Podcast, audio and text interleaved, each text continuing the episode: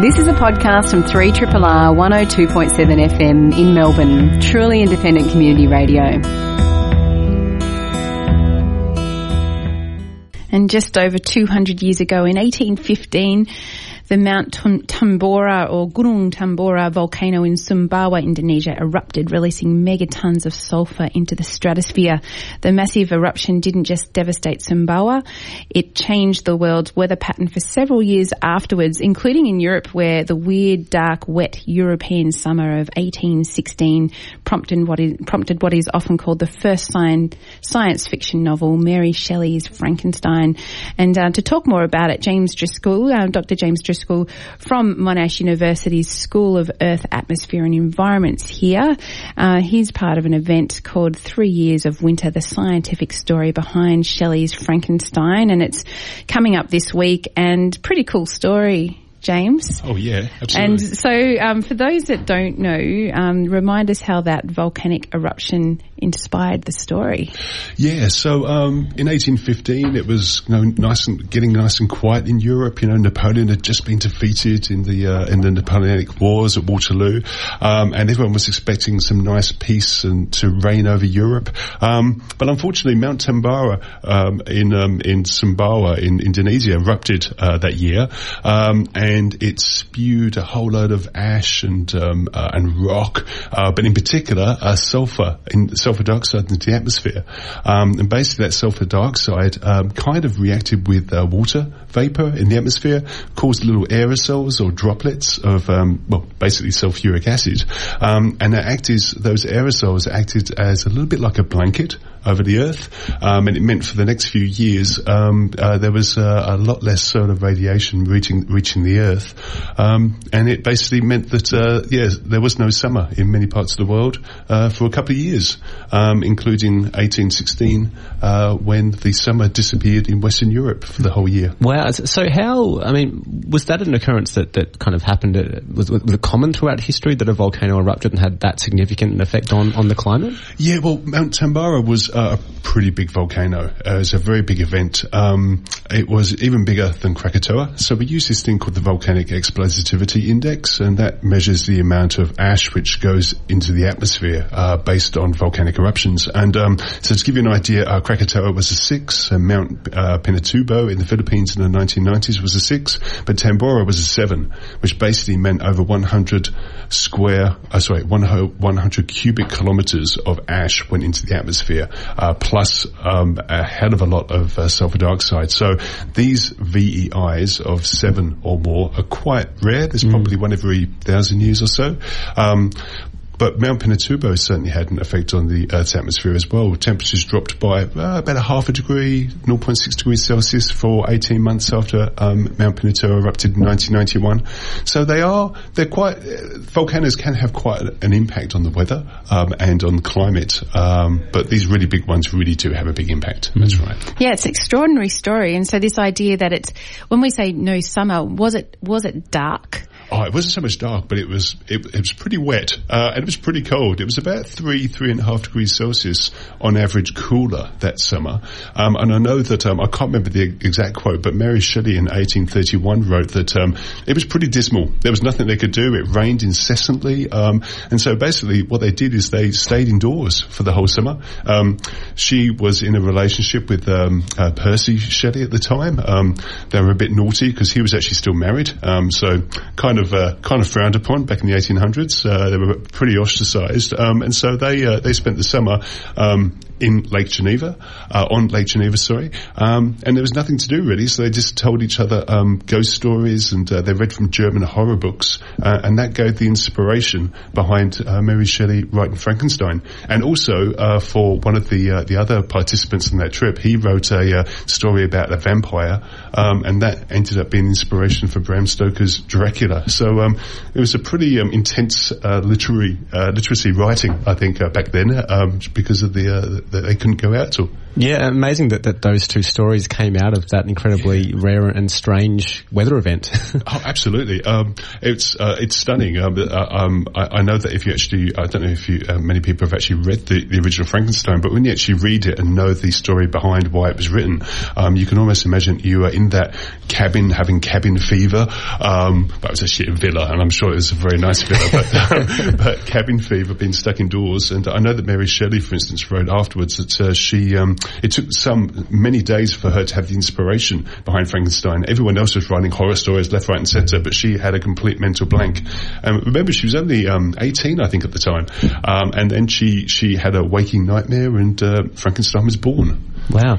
Well, what do we know about how much was understood about why the weather had, had changed and the, the climate had changed at the time? I mean, did they attribute it to that, that volcano then? Or? No, not at all. In fact, it's quite interesting because Krakatoa, for instance, uh, a VEI, a volcanic explosivity index of six, um, that was the first real big disaster reported um, around the world because uh, telegraphs had been uh, invented by then. But in 1815, uh, no, not at all. Um, in fact, um, I've read, tried to read up quite a few reports about this, and uh, it was only because they were hearing artillery fire, for instance, um, 14, 1600 kilometres away, um, that, uh, that they couldn't actually attribute that to anything. Um, and it was only uh, later that we actually know, knew the full story. Uh, most of the inhabitants who were living around uh, Mount Sumbawa were wiped out by pyroclastic flows, uh, which are pretty nasty, um, uh, uh, sort of like a hot gases escaping and rock escaping down the sides of a volcano. Um, so most of the population was actually killed by those. Um, by the way, pyroclastic flows are, just featured in Fallen Kingdom, the Jurassic Park movie, mm. where Chris Pratt manages to outrun it, and the Diplodocus and the Stegosaurus. Yeah, that wouldn't happen. I mean, they travel about 80, 100 kilometres an hour. So, um, yeah, science in films is pretty dodgy. No, Jurassic uh, Park stretching the truth? No way. no way. I know. I mean, uh, uh, actually, a group of us often go to these uh, geological disaster movies to the cinema and laugh at how bad the science you is. throw popcorn at the screen. Yeah. what, what else do we know about what happened to the local residents there in Indonesia at the time? Uh, not a lot, but um, but what's happened recently, well, in, in the last several years, is um, I understand that they're actually calling um, the area on Sumbawa uh, the Pompeii of the East because they're actually finding whole villages which have been um, uh, smothered out by the volcanic eruption. And uh, similar to Pompeii, um, it's it's sort of uh, covered the whole uh, area and it's been untouched since. Um, and so they're finding, um, um I don't know a huge amount about this, but they're finding uh, villages and uh, people buried, and um, uh, it must be pretty fascinating to be one of the people working over there. Gee, so we might learn more. Oh, I hope so. I very much hope so. Yeah.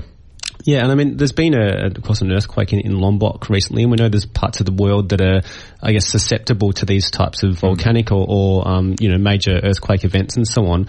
You're also, I understand, at this talk coming up uh, later this week, talking about Victoria's history and, and history of volcanoes and that sort of thing. What do we know a bit about what kind of lies in our own backyard? Oh, that's pretty cool. Um, unfortunately, not many people in Victoria know about what a fantastic and diverse uh, volcanic history we have here in Victoria. Um, uh, we go to um, go to central and western parts of Victoria, and you'll notice they're pretty flat flat. Okay, you see those little pimples every now and again, which is Mount Warren out. Heap, things like that, yeah, near Ballarat. Mount, yeah, yeah. Um, so look at Mount Franklin, Mount Eccles, um, not the You Yangs, they're not volcanoes. Everyone thinks they're volcanoes, but they're not. Um, but you go. Uh, uh, we have um, at the moment my colleague uh, Dr. Julie Boyce, uh, uh, who I work with quite a lot. she's identified, along with some other workings, over 437 separate volcanic events in Victoria and southeast and South Australia over the last 7.6 million years. Now, now, I know 7.6 billion years sounds like a long time, but if you take the amount of years and divide it by the amount of volcanoes, um, we get a volcanic eruption here in um, this part of southeastern Australia every uh, every 10,000 years or so. Um, the last one to erupt was um, uh, was Mount Gambier. Uh, and that's only four and a half to five thousand years old. And even in Victoria, at Colac, north of Colac, we've got Red Rock, which is only eight thousand years old. So we do expect another volcanic eruption to occur uh, somewhere in, in, western or central Victoria or southeastern South Australia. Um, I thought our volcanoes were dormant. Oh no, they're not. They're, uh, it's, it's, a bit weird the volcanoes in Victoria because um, everyone attributes them to hotspots, but it's not actually a hotspot. It's not a hotspot volcano. So it's not like Hawaii the reason we have uh, volcanoes in Victoria is because um, Australia's moving north about uh, about six centimetres per year. Now, if you've ever been on a boat, you'll notice that um, as um, forget the engines, but as you're uh, as you're going forward in the boat, if you look at the back of the boat, you'll notice there's churned up water. Um, there's a wake left, if you if you if you know what I mean. Um, now, the same thing's happening to Australia. So we're basically moving northwards at six centimetres per year. The crust in the centre of Australia is thicker than the crust here in Victoria, and so it's setting up these little convection currents or these little um, disturbed currents in the mantle, and that brings up pockets of mantle, pockets of magma every you know every ten thousand years, and you get a volcanic eruption. Um, it's called monogenetic uh, volcanism, and uh, and here in southeastern Australia, we've got one of the uh, one of the best preserved samples in the world. It's actually a really exciting place to do uh, Sounds volcanology. like it. here. And so, what do we know about the influence of volcanic eruptions here in Australia on storytelling? Because we know uh, Indigenous Australians, Aboriginal um, communities go right back. You know, recently, I think science scientists, uh, archaeologists told us last week even that sixty-five thousand years there in Arnhem Land, we've got artifacts. So.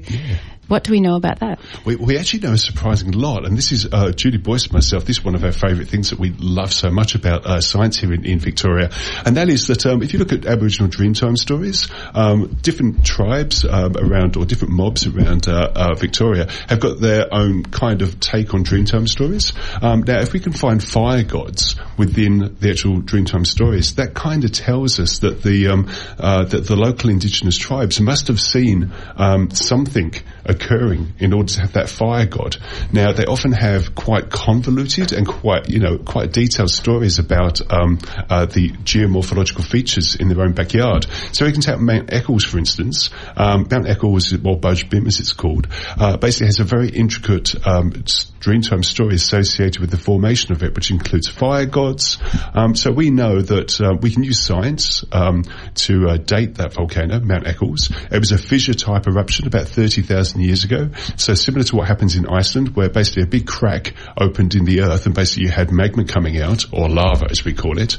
Um, a little bit similar in a way to the fissures which opened in Hawaii, uh, where you get those fire fountains coming out. Um, and so yeah, the Aboriginal people saw that. They, they didn't ov- obviously understand the science behind it, but they certainly incorporated it into their Dreamtime stories. Um, and so we know from that, by dating it to 30,000 years, that we must have had Aboriginal people living in Victoria um, at least 30,000 years ago. Um, other places, um, uh, Mount Gambier, for instance, has the same kind of thing. Um, so I love that interconnection between religion um, and between, um, you know, uh, pre uh, uh, so pre-scientific ideas, um, how they're incorporated into these stories, and we can we can use science to actually help us understand that a little bit more. Fascinating. Dr. James Driscoll is our guest. We're talking to him ahead of a, a talk he's giving this coming, this week, the 16th of August at Monash uh, for National Science Week called Three Years of Winter, the scientific story behind Shelley's Frankenstein. And I guess we've spoken about how um, Mount Tambora was a particularly significant and, and destructive volcanic event. Are there any others that potentially could be on the horizon that might be due to erupt anytime soon that could have a similar kind of um, effect on, on the climate or on the weather? He's got his crystal ball there.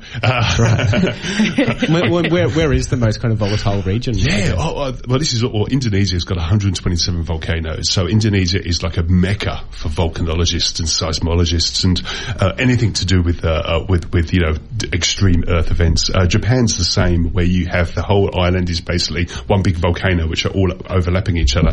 Um, but if you're talking about that, we're talking about super volcanoes. Super volcanoes. Now, forget the film 2012. It's not quite how it happens. Okay, another bad geological movie, and we won't talk about Dante's Peak either because that's atrocious. But anyway, let's go back to super volcanoes. So the last one that erupted was about uh, about 75,000 years ago, 74,000 years ago.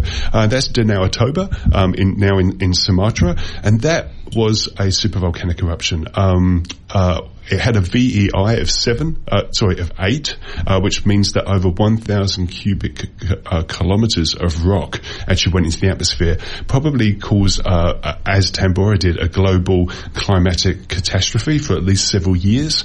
Um, it's actually been linked to, um, uh, there's some science behind it, and it's, it's arguable, but they think it may have had such an effect on Earth that most of the population of Earth was, was wiped wiped out. And so we were down to a few thousands or ten thousands of individuals. So some kind of genetic bottleneck um, associated with that. But a lot more work needs to be done on that. I know that some people are against it, some people are for it, and that's a really interesting um, science. But but um, about Danau Toba or Mount uh, Lake Toba, as it's now called, um, if you look at it on Google Earth, there's this huge gash which is 130 kilometres wide by about 40 kilometres uh, deep uh, uh, um, the other way, um, and so a massive um, hole was left in the earth after uh, Toba erupted.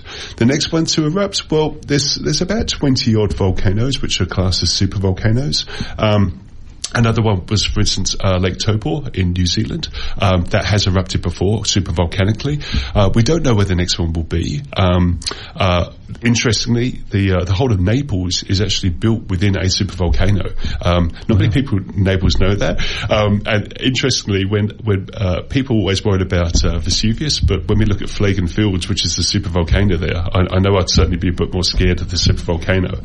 but when would it erupt? We don't know. Um, Yellowstone National Park as well is a supervolcano uh, that could could potentially erupt. But the, the, we would probably give, be given some idea when these things would happen. Um, so, for instance, um, supervolcanoes are often triggered by just huge amounts of magma which are trying to reach the Earth's surface. Mm. Um, the trigger is debatable, but basically, huge amounts of, of, magma is underneath the Earth's surface and it's trying to reach reach you know the, the, the surface. Now, um, you would have some kind of um, probably uh, earthquakes associated with it, an earthquake earthquake swarm.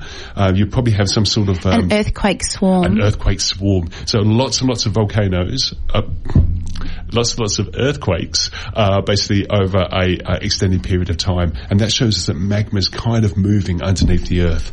So these swarms of earthquakes, they wouldn't probably be really big ones. There'd just be lots and lots of small earthquakes, which is showing that the magma is moving.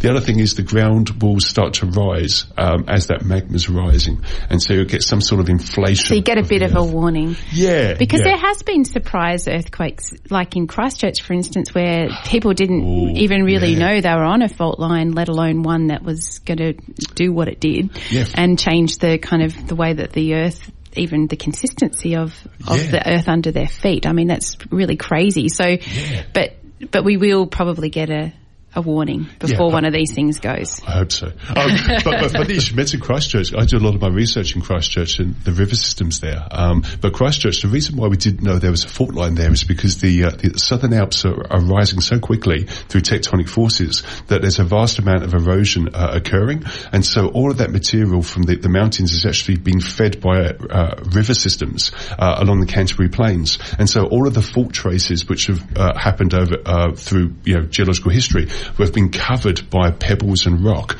So we had no idea at all there was a, a, a large fault so proximal um, to Christchurch until obviously it happened in 20, 2010, 2011.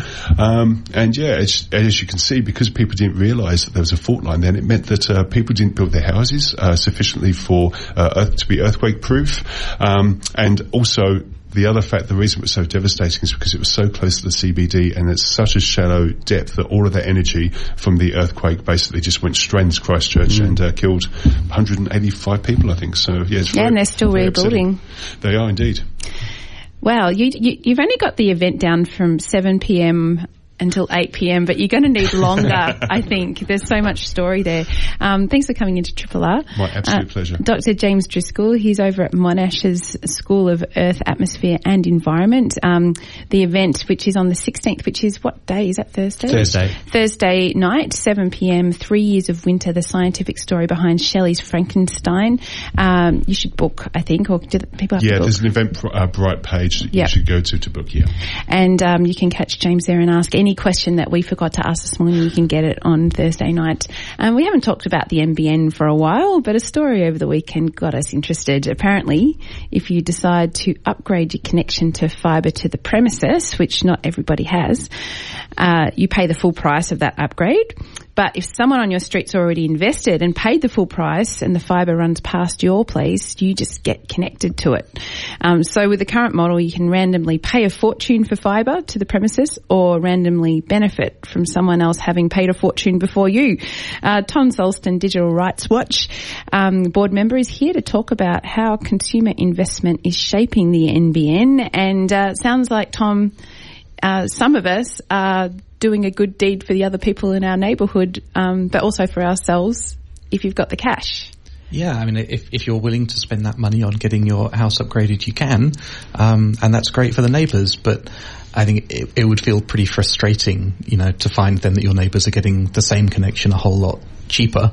Just in that way, it's really frustrating when you buy something only to find it in the sale two weeks later.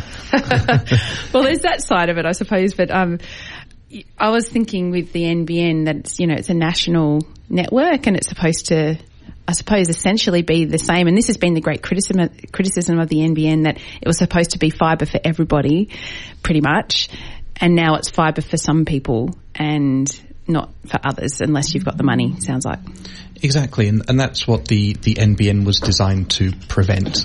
Um, it was always designed as a properly broadband network that would deliver very fast internet to homes over fibre. Um, so the current state of it, where it is treated very much as a product, where you can buy a better connection, like not even a better connection, just the original connection that you were meant to be getting, uh, at the expense of one of the slightly less uh, good connections, is largely a result of kind of political interference with the NBN and hobbling it so that it's no longer able to offer that uh, very equal access for everyone. Yeah, it, it, seems to kind of go against the principle as much as, as I understood it of what the NBN was kind of meant to be when it was first hatched as a, as a national broadband plan insofar as you know we've already paying for this as, as taxpayers yet now it seems that you your ability to access the fastest speeds is to some extent contingent on how much money you have. Absolutely. Um, you know, the, the national broadband network is a piece of strategically important infrastructure for Australia. We are a, a an economy that is driven by knowledge work. Um, we're very geographically uh, spread out, so being able to reach into the regions in rural Australia is really important. And those are the problems that the national broadband network was meant to address. Um, doing that. Um, in a way that is kind of product driven, in a way where spending more to get better access is entirely incongruous with that that vision. Uh, the the network is um, a national resource in that same way that the road network is is a national resource. You don't get a better road because you pay more. We all get to use the same roads. Similarly, having a national broadband network that is high bandwidth and available to everyone is of value to everyone and to society as a whole. Mm. Yeah, that's why it's called the Internet Superhighway. Um, yeah, and I, I, I, mean, the news report I saw over the weekend is a woman in west of Melbourne tried to get her neighbours to pitch in. So it was going to cost her six or seven grand to upgrade her connection. She asked the neighbours; they weren't interested in in in contributing, which is fair enough. They might not want fast internet or they might not have the cash or they might be renting or something like that. She upgraded it, but then all of those people now have the fast internet because the fibre runs past their house and then they just get connected to it. And so there's this kind of a strange thing where you can be a good Samaritan, um, but that's kind of a strange way to grow a network. Yeah. It, it, so half a street could have a really good one because there was one person willing to invest, but the other half won't have it. Exactly, and as as we're seeing with the rest of the NBN rollout, you can be on the wrong side of the street and still be on crummy old ADSL, um, or on the right side of the street and have proper fibre to your premises. So it is very much the luck of the draw at that point. If you happen to be living near someone wealthy and public minded uh, who's willing to upgrade your street, then that's that's lovely for you. Yeah, it seems really kind of, I, I guess, unfair or undemocratic in, in the, the, the, type of access people will have who are connected um, via fibre to the node, as I understand it as well. I think I've read that only around a, quarter of those connected via fibre to the node will be able to access those kind of higher download speeds. Do we know kind of why that's the case or why certain areas might have greater access for those higher speeds over others, given that they have the similar kind of access via that fibre to the node infrastructure? Yeah, so there is investment to be made in the the internals of the network itself. So not just the piece of fiber cable that will go between your house and the network, but also the internals of the network and moving that data around. Uh, the fastest pieces of equipment where we're talking about gigabit transmission into the home, they're pretty expensive. So those are not being put in early. Those will be rolled out later as the network grows. Mm. Is there a better way to do this, Tom? Well, I have to confess, I think the original plan of just put fibre into everyone's home was a pretty good one, and the idea of putting a profit motive behind the NBN was an error. Like, we don't put profit motive behind the roads, or rather when we do, it turns out to be a mistake, and it's turning out to be a similar mistake here. Um, building networks like they are a natural monopoly in the economic sense of the world. There is no good reason to do that um, unless you are a state seeking to build infrastructure for your population. Um, so that is how we should be treating it. Is is just a a thing that we build in that same way that we build power lines and we build um, water networks and we build roads. It's part and parcel of that, rather than a product that you can choose to have a better or a worse version of. Mm, the coalition kind of sold its revised version of the NBN um, on the basis that it would cost a whole lot less for, for taxpayers. I'm sure a lot of people would, would remember that. But given these kind of problems with the rollout and also the, the blowout in, in how much it's cost to advance the NBN, do you, where do you think kind of the, the electorate sees this? Do you think people are kind of frustrated with how this has played out? I think definitely those people who are technologically minded, um, younger people, people who want to use Netflix. So an increasing proportion of the of the um, of the country are finding the NBN not meeting their needs, either because they don't have it or because they have it and it's not high enough bandwidth. Um, so hopefully those people will start to see that this is a really important thing and they will start to demand policy that strengthens the NBN rather than trying to push a, a low budget, you know, Tesco value version onto us. Yeah, it, it sounds like, I mean, just from speaking to a, a few people, and I think it's been mentioned kind of in the media as well, that Australia's kind of renowned for having crappy internet. is, is, that the case? Uh, it is, and it's getting worse. Australia is slipping down the league tables of which countries have the best broadband. Mm. Um, I can't tell you exactly where we are, but it's not very high. Great. Tom Sulston's with everyone. us, Digital Rights Watch.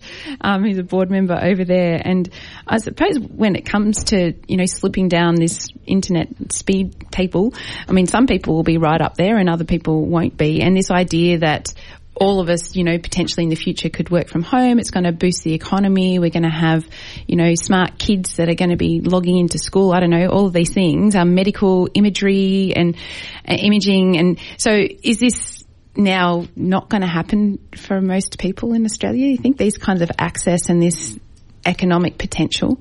And I would like to think that it is still going to happen. We're just going a very long and contrived way about that via, you know, a series of governments that are not investing it because they are uh, motivated by media control that is very much against the existence of a national broadband network. Um, you can understand that if you have fibre to your home and you can stream all of your media over the internet from a variety of providers, that, proposes, uh, that proposes a considerable economic threat to existing corporate media models that depend on you paying a very high, for instance, cable TV subscription. Yeah, it's sort of mm. depressing when you think about it like that, isn't it? But what about this idea of neighbourhood action in this regard? So there, the potential is there. So I, it's actually new to me over the last couple of months that you could invest your own hard earned to get a very good connection and maybe it's going to cost you quite a few grand to do it. But if you had a street that would pull together, you actually can share those costs apparently. Um, so, I mean, do you think we're likely to, to see that happen a little bit more? Yeah, I think it feels like a reasonable thing to be doing.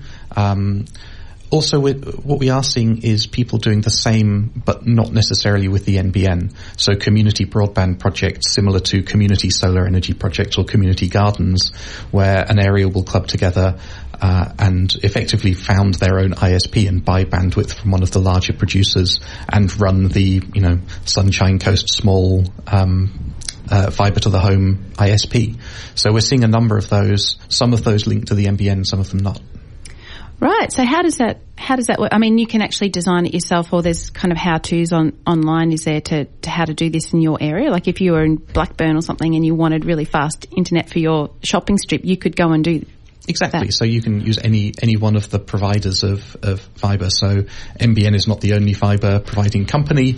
Um, you know there are others like Telstra and TPG. They will lay fiber to your you know your apartment block or to your home or to your street. Uh, and in a similar way with the NBN's um, model, you can you can pay for that and then split the costs amongst a group of you. Uh, you might need to install some equipment and pay an engineer to do some of that work as well. But that's a model that we're seeing springing up, not just in Australia, but elsewhere around the world as well. Yeah, is that being done, I, I guess, in response to the, I don't know, the frustration that that hasn't been available to us when probably it, it should have been on, on the original plans of the NBN? Yeah, it's seeking to, to meet an unmet need. Mm. So much like community solar is meeting the fact that not enough of our power comes from solar and people can't put panels on their roofs because they're renters, um, these projects are springing up because there is a huge latent demand for proper broadband and very few avenues to get it. Mm. Gee, and you'd think that that would sort of ring some alarm bells, wouldn't you, if you were NBN Co, that people are actually doing their own thing and not connecting necessarily to your network because that was part of the idea, wasn't it? That we would all be on this network and we're all forced on it and all our phones are going on it and all of our internet's on it. But if people are actually going their own way, I mean, I, I, imagine as a company that would be a, a, threat, but I think it's a minor one because the rollout is still so long and so slow that the people who are doing community broadband are realizing they might not get fibre for some number of years. So do it now. Yeah pay for it yourself, mm. pull together. Very interesting. And so, if people want to find out more about that, I've not heard of that, Tom. Where where do you where do you go to get more information about it if you want to get your street hooked up in this sort of a way? That's a really good question, and I reckon you probably have to search on the internet. With your incredibly fast internet speeds. um, uh, thanks for coming in. Thanks. And um, Tom Sulston, he's with Digital Rights Watch. Uh, all sorts of information on their website, but maybe not that information about the um, ISP upgrades. Uh, and um, yeah, uh, you can find Digital Rights Watch online, and um, that news report I was talking about, you can also find online, and it's a um, very interesting unfolding story there about the patchwork of the NBN. Uh, the government's national energy guarantee still has a heartbeat after the COAG energy ministers meeting on Friday, but who knows if it still will after tomorrow. Uh, the energy and environment minister Josh Frydenberg has to get the policy through his own party room full of recalcitrance. Um, and it, then we'll move to the next phase, which is actually to take it back to COAG and uh, where Lily D'Ambrosio, who's our Victorian Energy Minister, is sus on it. Um, Giles Parkinson from Renew Economy, uh, which is an online news site, has been keeping across this as well as many other things in the renewables industry. And uh, Giles, it's good to have you back on Triple R. Um, yeah, thanks for having me. Yeah, and last time we spoke, um, your take was that the NEG, as it's known, um, was a, a pretty benign reform reform if it comes into place that we're going to meet our emissions targets, you know, what we promised under Paris with or without it. Um, anything changed with your view since then? Yeah, look, I think it has actually. Um, look, the hope of the best hope of the neg at that time when I last spoke to you was that it would do no harm. Um, I think now, looking at um, some of the more details that have emerged over the last few weeks, is that it could actually do more harm than good, so not really so benign, and that's because of some of the little hidden traps in the legislation and the, just the sheer complexity of it and, um, and what have you. Um, it really has sort of hit this sort of roadblock now. Um, as you mentioned, Lily D'Ambrosio, the Victorian Energy Minister, and Queensland and the ACT are really holding out, saying, look, this is not acceptable that we have a policy which is a do-nothing policy. If we're going to have a policy, let's make sure it does something. And chief in their concern is the ability to make it flexible. Because we know it's not going to do anything at current limits. What what is not acceptable is that this lowball trajectories that, that, that, are sort of dialed into the current policy are kept in place until 2030. That's just completely unacceptable. It sort of defies the future. So they're just asking, look, let's be, let's have the ability to review this every three years uh, rather than every 10 years. Um, but um, that's being resisted by the coalition, and it's been resisted particularly fiercely by the coalition party room. Now it looks like we're going to have the extraordinary scenes of many people, the backbenchers, the Tony Abbott's, the Barnaby Joyces, and some of the other people, actually calling for Australia to sort of abandon any emissions reduction, to exit the Paris Agreement. And in a bid to try and get them to the table, Malcolm Turnbull is offering something perfectly ridiculous like a new coal-fired power generator. We will fund and support a new coal-fired power generator, but please just let us sign up to this policy and then we can proclaim peace in our time, etc., etc., etc. All complete nonsense, of course, and it's really disturbing that we're actually having these sort of discussions in this sort of frame, but um, that's where we are. Yeah, and, and these debates and, and heavily politicised arguments been going for, for years. I mean, at least the past decade, if we think back to the carbon pollution reduction scheme and, and Tony Abbott's kind of wrecking of that. But given where we're at currently and, and where we might head in the next few months or, or years even with these negotiations over the NEG, what sort of impact might that have on the renewables sector, Giles? Uh, look, well, if you if you believe the modelling of the Energy Security Board, um, their modelling suggests that wind, large wind and solar projects will come to a crashing halt around about 2020 or 2021 if there is no NEG. But even if there is a NEG, it'll still come in a crashing halt by 2022. Now, look, um, some of that modelling does does seem ridiculous, but it is the modelling that is being used to argue for the scheme, to argue its position that it will lower prices. Um, that's the scenario that they're laying out before us, and if you think what international investors and developers would be thinking of that, then they'd be terrified of the prospect. Um, you know, fortunately, we do have some of the state-based schemes like Victoria and Queensland, um, which should get some generation for, but, um, forward. But you know, we really should be embracing this. I mean, you know, it is not disputed by anyone who's reasonable that wind and solar offer by far the cheapest, um, um, the, the, the cheapest form of bulk energy. And the Australian Energy Market Operator, in its very good report it released a couple of weeks weeks ago about this integrated system plan, has made the point that even piling solar and storage one on one on top of each other will still be cheaper than new coal-fired power stations. So, you know, the idea that we're even thinking about a new coal-fired power station is just bizarre and just highlights the fact, as you said, Dylan, you know, this policy has been hamstrung by this sort of partisan debate and this sort of craziness for more than a decade, and yet there actually seems no sign that it is being resolved, or even if it's going to be resolved. And even if we have the NEG in place, there is still such a divergence of, of, of positions between the major parties over what we should be doing about emissions. And that's the crucial thing. It really doesn't matter what mechanism we have. We've just got to get closer to each other um, about what we should be doing about emissions and encouraging renewables. So, um, I mean, we know that, yeah, as you say, Victoria and also Queensland and the ACT have strong reservations about signing up to the NEG, particularly before it's settled through the coalition party room. So we've got that sort of politicking, and I suppose there's some some real concern in there as well. What about federal Labor? Because potentially it could pass through the House and also the Senate if federal Labor supports it, even if half the coalition doesn't. Yeah, look, it's an interesting position. So what's going to happen is that the actual rules, um, the actual mechanism of the um, of the National Energy Guarantee has got to be endorsed by the states, it's got to be unanimous, because under the, sort of, the rather bizarre and oblique ways of the national electricity market, the states basically decide the rules, and it actually goes through legislation in the South Australian government of all places, and then all the other states copy it um, word for word, and that's the national electricity rules. So that's got to be approved by all the states, um, and then the actual emissions component, which becomes like legislation, that um, is then goes through Parliament. But um, so it'll be interesting to see to what extent Labor can can block that or, or or massage it so it can actually get better targets. What the states are saying saying is that they don't want to sign off on the mechanism and give the government a blank check to put in whatever emissions target it wants because it's very suspicious of this mechanism. It may accept the mechanism if it has to, but as long as there's flexibility because it doesn't want to lock into something that doesn't do anything if nothing is to be done, if you see what I mean. I think so. Speaking. oh, look, look it's, it's kind of doing my head in too. I'm not too sure whether, I'm not too sure. Look, I mean, the first thing to, to, to note about the uh, National Energy Guarantee is one, look, it is basically the current thing, a do nothing policy.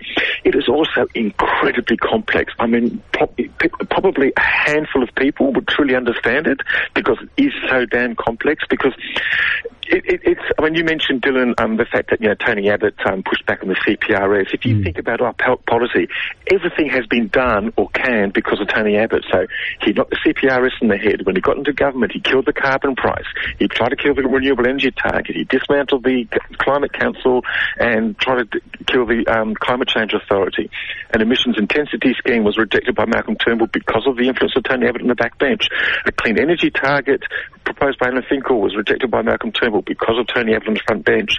And the neg, its really principal design feature is to try and bury the idea that abatement has a price. So it might be easy to bury carbon, but you can't bury a carbon price without the enormous complexity of these hidden contracts and these other things.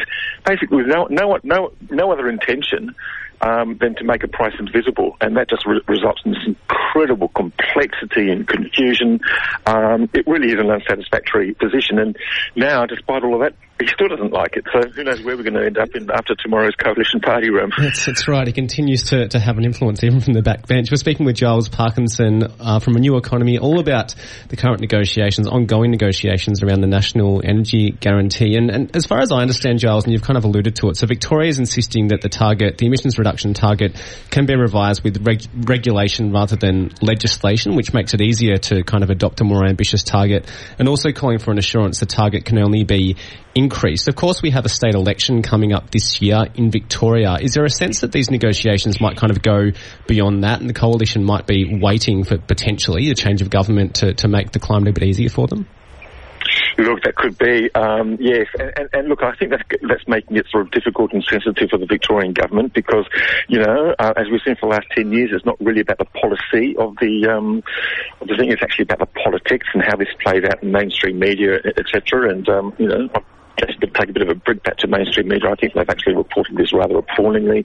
I think they've sort of fallen very much into government line, um, just was saying as a matter of fact that this policy will reduce emissions and will lower prices. Well, we don't know either of those to be true. In fact, it's probably likely that they're not going to be true. Um, look, Victoria's got a, a, a, they've got about four demands on the table. The most important one, I think, is the flexibility. I think whether it's going to be legislation or, or, or regulation, I think they can probably negotiate that one away. Um, the additionality thing is probably um, going to be ne- could be negotiated away. The flexibility, I think, has to be the important one. As for the timing, yes, they're trying to get an agreement within the month. If they don't get it really by the end of September, Victoria goes into caretaker period. So you might actually be waiting for the middle of next year because then you've got Christmas, then you've got January, no one's back then, then you've got New South Wales elections, so they'll be in caretaker period and unable to make a decision. Then you're going to have a federal election, um, so the whole thing might just sort of disappear. Mm. There you go. and I think, I mean, and I suppose just to, to switch over to the impact on industry, because I know that you watch that very closely with Renew Economy, particularly the renewables side of the, the energy industry. What, what's the sense there? Are, are the companies getting behind the neg or, or what, what do you do when you're a, a wind company or a solar company when these things are going on? Yeah, look, there's a there's a there's a real division actually. Look, most of them are really busy at the moment because they're building so much um, because of the, renew- the renewable energy targets. So you know they're all sort of all these, you know, there must be about forty odd projects being built at the moment and not yet complete, and they'll be complete over the next year or two. The ones looking forward are really divided. Some people will say, okay, well maybe they're neg and maybe we can adjust it in the future. Some people are saying, no, let's not have the neg because really it's just a minefield. It just does nothing. Um, it's it, we're, we're, better off without it. So. Um, you know, they're in a bit of a quandary. Some of the biggest um, international investors have warned that if you do have the neg, if you do have this outlook, um, as modelled by the um, Energy Security Board, then then we're off. We're out of here. We're going to go somewhere else. Um, and, and that'll be, we've seen this twice before in the last 15 years where we've had a big investment in renewables and then it's been brought to a halt mostly by, well, both times by coalition policy um, in 2006 and again in 2014 with the Abbott government. And what happens then is that people pack up and they go and all the momentum is lost and the, and, and the expertise is lost and the capital equipment is, is lost because there's lots of big cranes here in Australia at the moment putting in wind turbines and doing other things. Know, people will pack their bags They'll take them back overseas, and it's really expensive and hard and time consuming to get them back again. So, you know, we're, we're just in this midst of this amazing momentum at the moment, putting in new wind and solar. The costs are coming down. It's getting really efficient. People are really interested in battery storage. There's pumped hydro schemes being considered. We want this to continue because we want this transition to happen as smoothly and efficiently and as well planned as we can possibly do it. Um, the idea of just sort of trying to bring it to a halt is, is just perfectly ridiculous and will have all sorts of unintended consequences mostly on the consumers who will end up one way paying more for electricity than they should, and, and they're already doing that already. And I mean, one thing we were just talking um, before we got you on the phone, Giles, about the NBN and how consumers, if they pitch in their own um, thousands of dollars, they can upgrade their connection. And I suppose this is happening too with with um, investments, consumer investments in solar and, and batteries for some households that you can put in your own and then over time reap the benefits through lower bills because you've made the upfront commitment. Are you thinking that we'll see more of that, that, that people will be continuing, con- continuing to invest in rooftop solar in particular? Absolutely, we're seeing we're seeing record uptake of rooftop solar, not just by households but also small businesses. So people in industrial areas and things like that, they're looking at the rooftops and thinking, well, let's throw a whole bunch of solar on there, and we will reduce our costs significantly. You're also seeing that in large manufacturing companies now. So you're seeing some steelworks in Victoria, some steelworks in Whyalla um, with Sanjeev Gupta. They're looking to put their own solar in. Um, there's a zinc refinery up in North Queensland um, called Sun Metals. They're doing it. Um, there's Carlton United Brewery are going 100% solar with um, by, by the end of this year. Um, a whole bunch of businesses are all turning solar, and, and that's great. One of the things that, that really needs to happen um, is to ensure that the people on lower incomes, people in rental households, people in apartments can also tap into solar, and that really just comes around by just being clever about it and having different sort of business plans that sort of offer zero um, zero, zero cost, so you actually sort of provide a loan or, or, or, you take it as a reduction in your bills. There's all sorts of different ways of doing it. So people who haven't got the money to pay five or ten thousand dollars up front can still benefit from having solar, and it could be community owned. It could be a central thing if, you, if you're living in an apartment. There's all sorts of different ways of doing that, and we need to be able to encourage that to make sure that everyone can partake in this, and, and not not just the people who can afford it. Yeah, and also work around the politicians by the sounds. Yeah, well, that's right. Yeah, well, look, it's interesting to note that um, Federal Energy Minister Josh Frydenberg has not yet got uh, rooftop solar in his house. I'm not too sure what his problem is.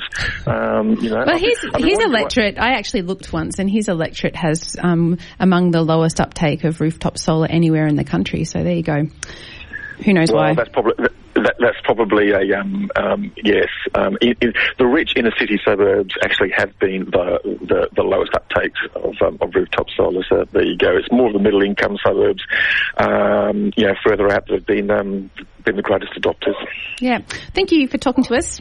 It's always good No to have your insights. Uh, we'll catch you again for another instalment. Yeah, no worries. Thanks for having me. Thanks, Bye-bye. Charles. This has been a podcast from 3RRR 102.7 FM in Melbourne. Truly independent community radio. Want to hear more? Check out our website at rrr.org.au.